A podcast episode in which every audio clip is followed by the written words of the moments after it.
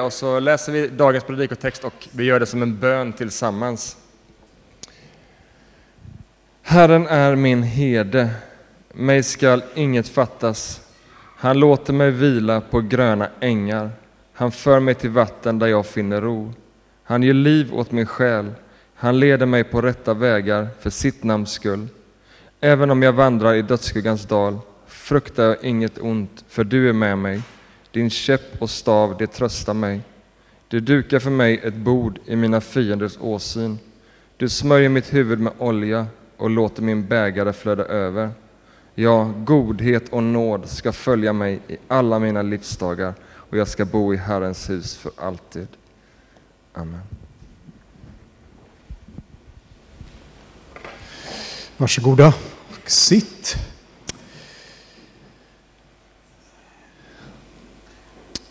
Kanske är den här eh, salmen eh, efter möjligtvis Johannes 3 och 16 den eh, som man kanske mest och bäst kan citera. Jag vet inte hur det är med dig, men så är det för mig i alla fall. Och det kan ju hända att bibeltexter som man har varit med om och både tuggat på länge och kanske kan utan till att det blir lite blasé, lite, ja, det där känner vi igen, det är just det, Herren är min herde. Men det finns många skatter i den här texten som, eh, som jag gärna tillsammans med dig eh, går igenom. Vi kallar ju den här serien Songs of Jesus, alltså varför säger vi så? Eh, på Jesu tid och innan så kunde alla judar egentligen, tror vi, sjunga alla psalmer utan till. Och, så det här var någonting som Jesus antagligen gjorde varje dag, skulle jag nog gissa på. Och eh, finns ju en hel del citat av Jesus, men väldigt många och mest av citat som han säger kommer just från Saltaren.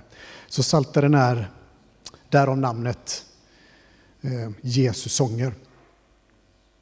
Men låt oss, eh, låt oss gå igenom eh, det här.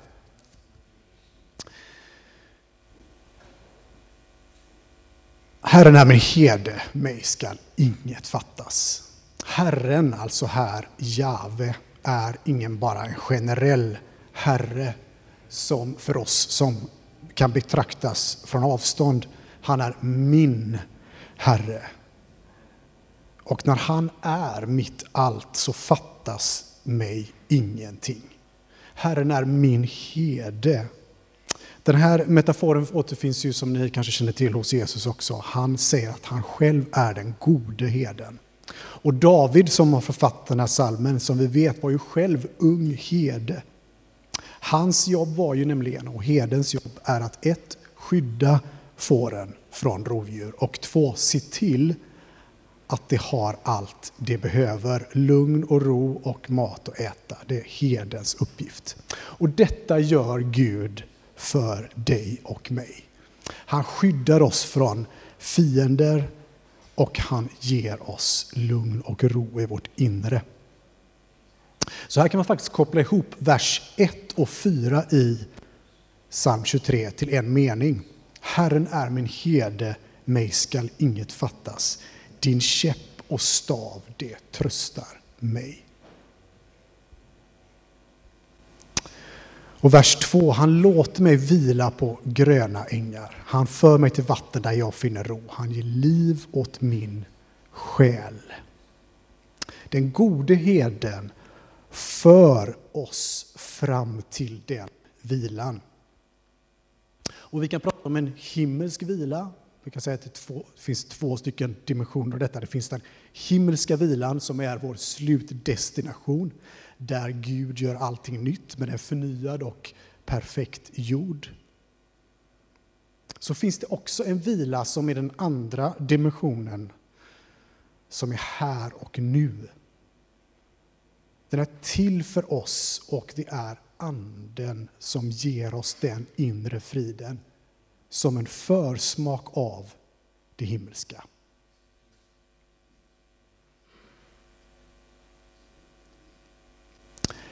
Där ger han liv åt min själ, här och nu. Och jag tänkte bara stanna till lite grann här i salmen. Tänk om det skulle bli vår bön att vi vill och strävar efter, frågar Gud, ropar till honom om den här vilan här och nu. Kanske är detta det viktigaste i livet. Utan att Gud ger liv kan ingenting göras som har med hans rike att göra. Och det är så väldigt lätt för oss att springa på i vår egen kraft. Så det finns två stycken fallgropar, eller kan man säga, eller två diken här. Det ena är springa på i min egen kraft, ha Gud som någon sorts nödlösning. När det verkligen inte går bra så kastar vi iväg en nödbön.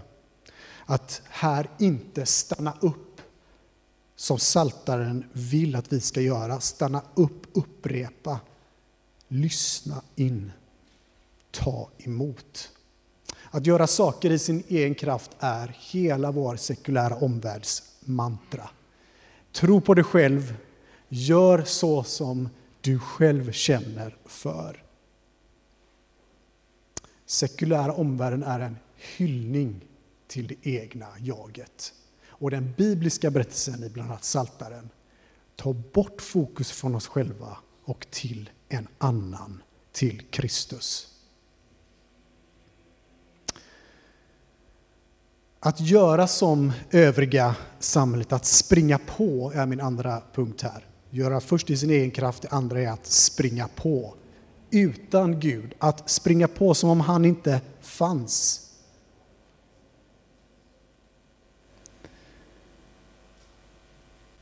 Om du inte centrerar allt kring honom så kommer du att centrera dig själv kring något annat. Dig själv, kanske något intresse, kanske ett jobb, kanske till och med bra saker som familj eller andra saker.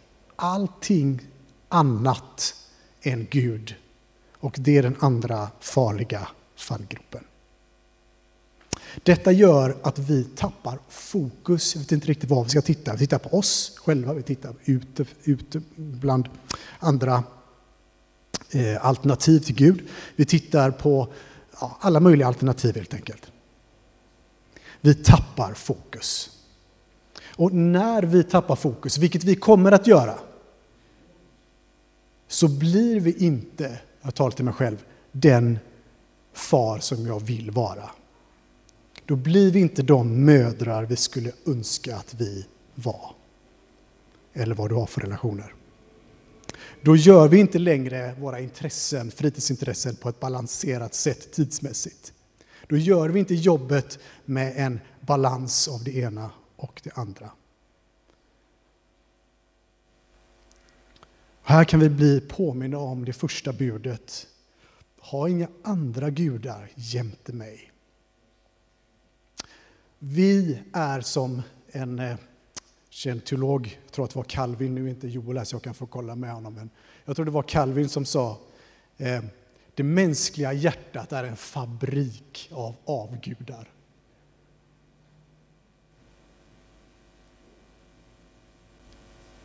Vi kan bara med vårt hjärta rikta det mot en sak i taget. Ja, vi kan ju ha flera, men egentligen så är vi hjärtats tillbedjare. Och allt där ute, inklusive Gud, är ute efter vårt hjärta. Ute efter vårt allt för att dra oss som efterföljare till olika saker. Men det finns bara en ultimat Gud och det är Gud själv. Allt annat som vi gör till ultimata saker kommer vi bli, bli, bli besvikna på. Det är bara Gud som är den ultimata verkligheten. Och när han blir vår tillflykt så fattas oss ingenting och han leder oss på rätta vägar. Och från vers 4. Även om jag vandrar i dödsskuggans dal fruktar jag inget ont, för du är med din käpp och stav, det tröstar mig. Och här skulle jag bara vilja stanna upp för dig som går igenom tuffa tider. Det finns ingen människa som inte går igenom tuffa tider. Kanske kan det vara till och med depression eller andra saker. Vi kommer genom livet vandra genom flera dalar som känns som död. Många gånger i livet, nära och kära kommer dö, det är krig, det är pandemier. Vi blir övergivna och deprimerade. Det finns ingen på jorden som inte vandrar med döden som sällskap under en period. Och Jesus, han vet. Han gick bokstavligen genom dödens dal till korset för att rädda dig och mig. Och hur hanterade han detta? Ett, han var ärlig. I Getsemane så ber han Fader, om jag kan få slippa det här lidandet, om den här bägaren kan gå förbi mig, låt det så ske. Men inte min vilja utan din. Och den här ärligheten, den äkta ärligheten som övergår i en bön, det är saltarens adress för oss. En ärlighet till Gud där man kan få skrika och gapa på Gud. Jag hörde ett, nyss i en podd, podd som jag lyssnade på eh, ett vittnesbörd om någon som hade gått igenom väldigt tuffa saker. Och eh, det var en liten femåring som snart skulle dö i cancer och hon dog i cancer också. Hennes föräldrar var kristna. Och hon gick igenom alla de tvivel och saker som vi själva hade gjort. Och hon sa, när hon var som mest arg på Gud, varför det här händer, God, you are poo. Så ärlig kan vi få vara Gud. Han tål att vi säger till honom, din, vad det nu kan vara. Ärlighet som går upp i en bön och har en adress kan låta precis hur som helst. Och om du vågar vara ärlig så tror jag att du har mycket med dig in i bönen. Så det startar med den ärliga hjärtats vad den säger, vad hjärtat säger och går över i en bön. Det kan vara bön, men jag skulle vilja säga att det går över i det. Nummer två, han fick Jesus kraft efter att han bad att överkomma, att bli en överkommare.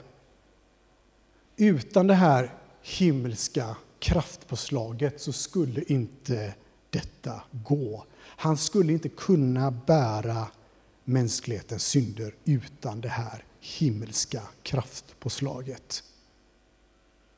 Han brukade göra så, han brukade dra sig undan för att bli förnyad för att kunna göra uppdraget. Om Jesus var tvungen att göra det, hur mycket mer behöver inte vi ha en plats där vi kan få ett himmelskt kraftpåslag för att göra ens de enklaste uppgifter som att vara pappa i mitt fall eller andra saker som du gör. Och hoppet finns i den här salmen. Dödens dal är endast temporär. Det finns alltid en ny dag, alltid en ny morgon.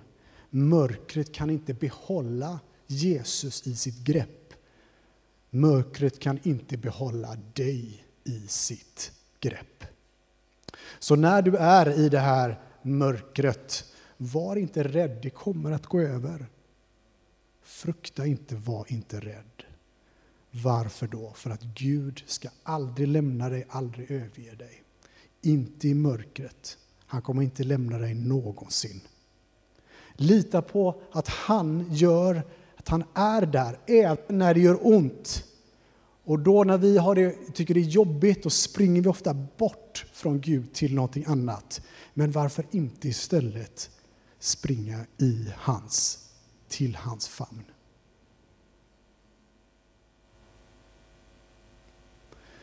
Så det här mörkret är, tillhör den här sidan av evigheten.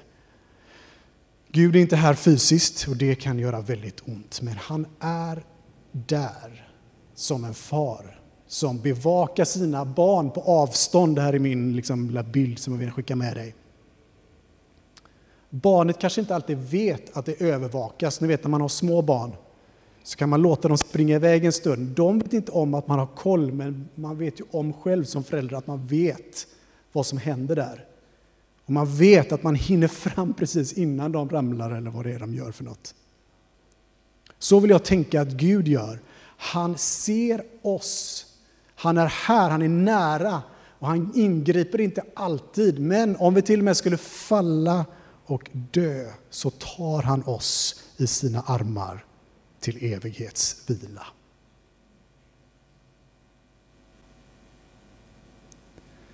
Och från vers 5, mitt i livet, kanske det är mörker, kanske det är att du är på en bra plats, men var, det, var du än är någonstans, så dukar vem? Gud ett bord åt oss.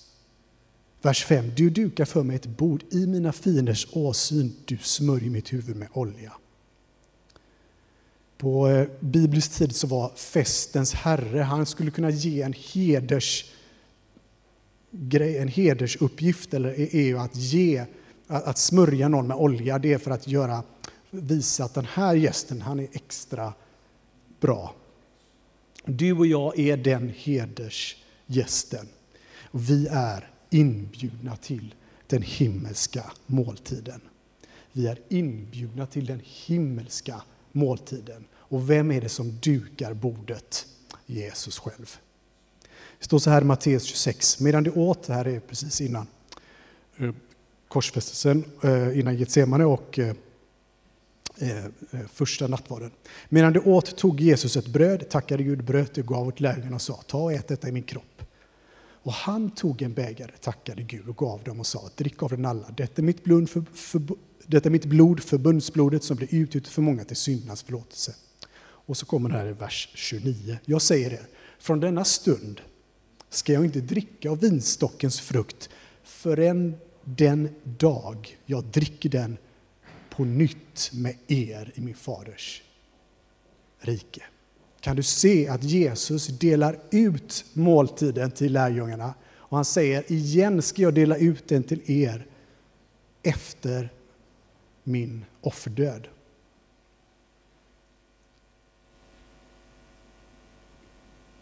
Så nattvarden här är ett sätt att komma ihåg vad som hände på korset.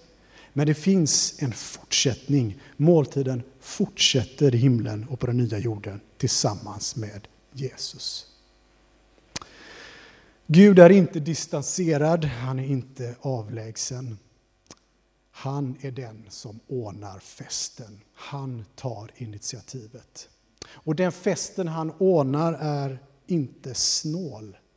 Det står att han låter min bägare flöda över. Det är överflöd, precis som nåden inte är begränsad mot oss så håller han inte heller tillbaka, varken i det kommande riket eller nu. Han låter fritt och för intet oss få den helige Ande helt utan att vi har gjort bra saker. Han låter den hällas ut över hela mänskligheten enligt Joels profetia och som även upprepas i Apostlagärningarna. Det är en överflöd. Nåden är inte begränsad. Vers 6. Ja, godhet och nåd ska följa mig i alla mina livsdagar och jag ska bo i Herrens hus för alltid. Så här säger Eugene Peterson i The Message på de här två sista, eller den här sista eh, versen i, i, i, sex, i eh, vers 6. Your beauty and love chase after me every day of my life and I'm back home in the house of God for the rest of my life. Och jag ska bo i Herrens hus. Bo i kan man också översätta från hebreiskan återvända till Herrens hus. Nåd och godhet är alltså något som Gud ger frikostigt till alla sina barn. Så har vi en måltid på gång Men vi är även kallade att leva i närhet till honom nu och för evigt. Och när vi en dag kommer somnar in från den här världen till nästa så är allting förberett. Det står till och med att Jesus har förberett hur det ska se ut där med rum och grejer. En vacker, fantastisk framtid. Men redan nu, när du får smaka på Andens liv så kommer du att se att allting hänger ihop. Och den dagen då vi somnar in så kommer vi att se, just det, det var så det hängde ihop. Det var samma substans här som där. I Uppenbarelseboken 21, 1 och 4 står det så här. Och jag såg en ny himmel och en ny jord. Den första himlen och den första jorden var borta och havet fanns inte mer. Och jag såg den heliga staden, det nya Jerusalem, komma ner från himlen, från Gud, redo som en brud som är smyckad för sin man. Och jag hörde en stark röst från tronen säga, se, nu står Guds boning, eller tält, ibland människorna. Han ska bo hos dem och det ska vara hans folk och Gud själv ska vara hos dem. Och han ska torka alla tårar från deras ögon. Döden ska inte finnas mer, ingen sorg, ingen gråt, ingen plåga. För det som förr var är borta. Så finns detta hopp säkert och fast där Gud själv dukar och fixar allt för oss. Så det jag ska bara avsluta med att säga, det är alltså ett dubbelt hopp. Det är ett hopp för framtiden, men det är ett hopp här och nu. Herren är med oss, både till det yttre när han ordnar så att vi kan vandra med honom. Vi är beskyddade, inte från allt ont som kan drabba oss i en fallen värld, utan hoppet att även under lidande så styrker han oss. Även i dödsskuggans dal så är han där. Talar till vårt inre. Och när vi ber om hans frid som övergår allt förstånd och som inte finns att finna någon annanstans. När vi ber så kommer han att ge av det frikostigt. Han är Gud med oss. Jag vet inte hur många gånger jag ska avsluta med att säga, jag vet inte hur många gånger jag har upplevt någon typ av inre ofrid eller ångest eller liknande. Ångest kanske är ett starkt ord, men när det bara inte lirar, ni vet. Man ska göra någonting där andra ska lyssna som det här. Nu var det inte ångest idag, men det kan vara ibland. Vad det än är för någonting när, som jag möter när jag möter oh, den här ofriden eh, tar över. Ni vet hur det kan kännas på insidan, vad det kan vara för någonting. Det kan vara oro för framtiden, det kan vara många olika saker. När jag ber om Guds frid så funkar det alltid. Jag har faktiskt aldrig varit med om någon gång när jag bett och att det inte har svarat upp. Och eh, det är för att han ger frikostigt av det allra viktigaste. Den som har frid på insidan har övervunnit världen. Amen.